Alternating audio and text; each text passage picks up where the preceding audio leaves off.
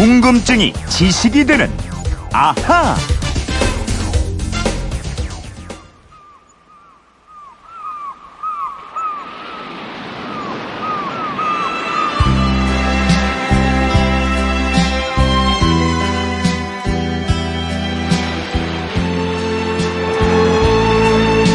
네, 휴대폰 뒷번호 4833님께서 이런 문자 보내주셨습니다.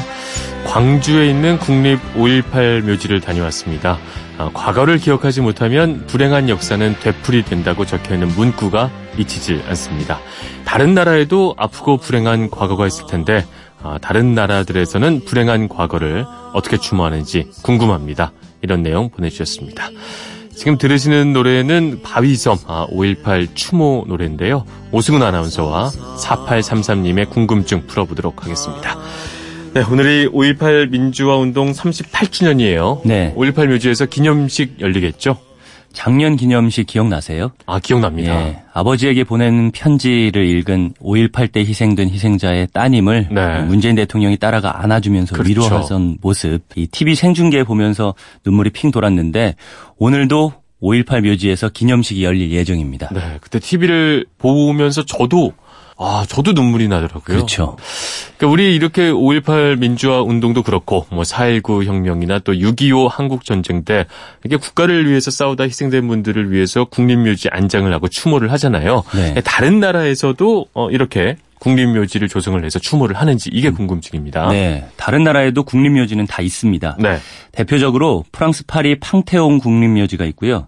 미국 워싱턴에도 알링턴 국립묘지가 있습니다. 네.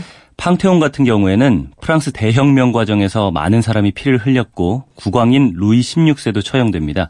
이런 희생과 상처를 치유하는 과정에서 파리에서 가장 높은 언덕에 있는 성당을 개조해서 네. 국립묘지 음. 팡테옹을 만들었고요.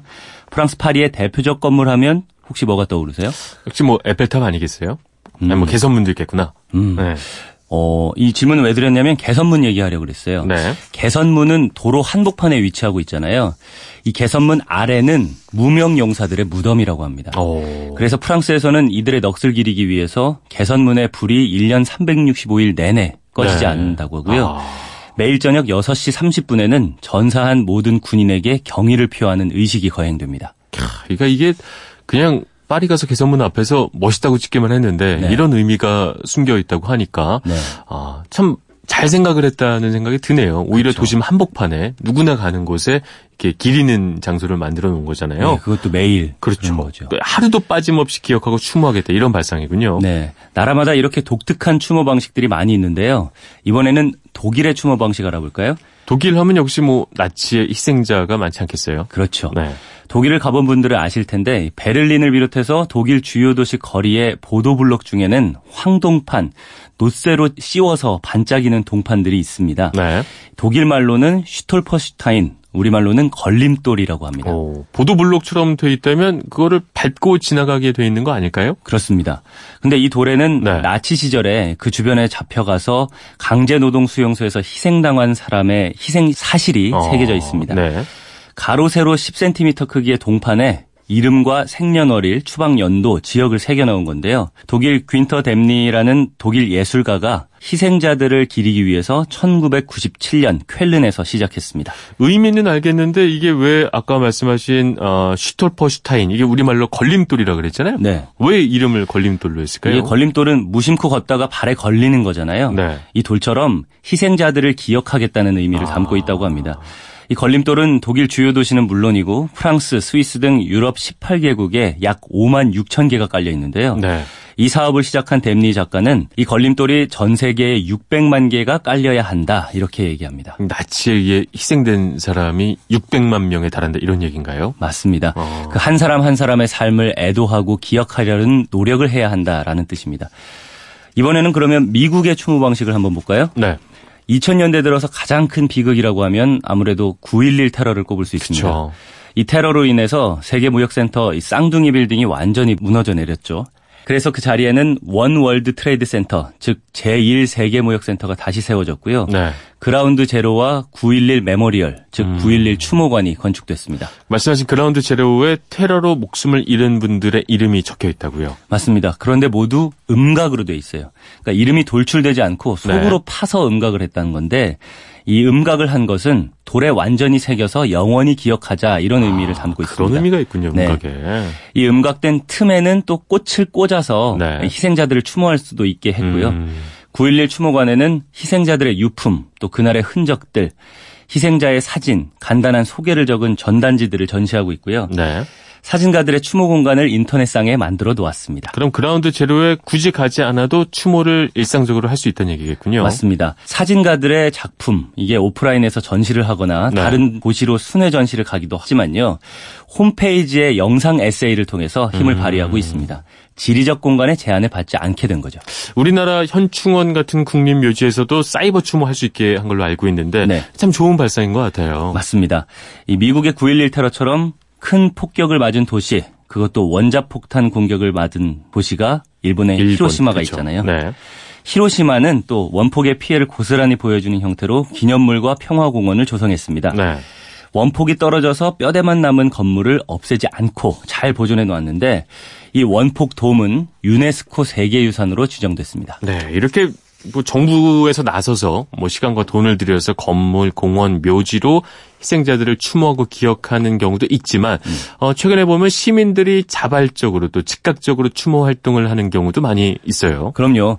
2015년 프랑스 파리에서 IS에 의해서 테러가 났는데요. 그렇죠. 그때 100명 이상이 숨졌는데 이때 SNS에서는 프랑스 국기를 각자의 프로필 사진에 덧씌워서 희생자를 추모하자는 운동이 일어났습니다. 네. 해시태그 이 샵 표시 비슷한 해시태그 다음에 어, Pray for Paris라는 맞아요. 문구도 널리 기억납니다. 퍼졌고요. 네. 이게 뭐 파리를 위해 기도하자 이런 뜻인데 네. 프랑스 사람뿐만 아니라 국내에서도 많은 사람들이 Pray for Paris 이거 예. 많이 이렇게 써놨었던 기억이 납니다. 네, 이러면서 우리가 함께하고 있다는 연대 의식이 퍼졌죠. 그렇죠. 우리나라에서는 이 리본과 함께 포스트잇이 자주 쓰이고 있습니다. 네. 세월호 노란 리본은 다 아실 테고 또 2년 전에 서울 강남역에서 무고한 여성이 무참히 살해됐을 때 그리고 구의역에서 점심도 못 먹은 채 문을 고치던 비정규직 청년이 전동차에 치여서 사망했을 때 접착식 메모지가 등장했죠. 그렇죠. 시민들이 자발적으로 이 접착식 메모지에 추모글을 써서 붙이고 추모 행사를 열면서 사고 현장을 추모 공간으로 바꾸기도 했습니다. 네, 정부가 주도적으로 하는 것보다 오히려 이렇게 시민들의 자발적 참여가 네. 더 의미가 깊지 않나 생각이 드는데 맞습니다. 이 추모하는 방식도 확실히 세월에 따라 달라지고 있는 것 같아요. 그렇습니다. 강남역 피해 여성에 대한 추모 이거는 그때만으로 그친 것이 아니라 지난해 일주기 때도 접착식 메모지를 붙이면서 추모하는 네. 사람들이 많았거든요. 이렇게 불행한 참사뿐만 아니라 5.18 민주화 운동 당시 국가 권력에 의해서 피해를 입은 아픈 과거를 되풀이하지 않으려면 오래도록 추모하고 기억을 해야겠죠. 네. 그러면 오늘의 아 이런 것까지는요. 아까 독일 쾰른에서 시작된 나치 희생자를 기리는 동판이 유럽 곳곳에서 설치되고 있다고 말씀을 드렸는데요. 그렇죠. 이 동판이 2년 전에 우리나라에도 깔렸습니다. 어, 그래요? 네. 이거 어디에 깔렸나요? 좀 여러 곳에. 있는데요. 네. 그 중에 하나가 서울 지하철 종로 3가역 부근에 네. 있습니다. 박점용님이라고 일제 강점기에 일본 홋카이도에 끌려가서 강제 노동에 시달리다가 숨진 분인데요. 네. 출신지가 종로구 돈이동 그 동네라서 아. 그곳에 설치된 겁니다. 그럼 다른 곳에서도 바닥에 깔린 이런 동판 만날 수 있겠어요? 맞습니다. 지금 계속 설치를 하는 중이거든요. 계속해서. 예, 음. 길바닥에 새겨진 작은 동판은 역사의 현장에 있던 한 개인의 삶이잖아요. 네. 길을 걷다가 우연히 동판을 마주치면 잠시 멈춰서서 그분의 이름을 한번 떠올려 보고 불러보는 그러네요. 것도 좋을 것 같습니다. 알겠습니다. 이게 알고 보는 것과 그렇죠. 모르고 우연히 만나는 거는 참 다르니까 네. 오늘 이렇게 한 내용을 참고해서 한 번쯤 되새겨봐도 좋을 것 같습니다. 자, 4833님도 궁금증이 풀리셨을 것 같습니다. 아, 준비한 선물 보내드리겠고요. 궁금증이 제시이 되는 아하 오승훈 아나운서였습니다. 오늘도 고맙습니다. 고맙습니다.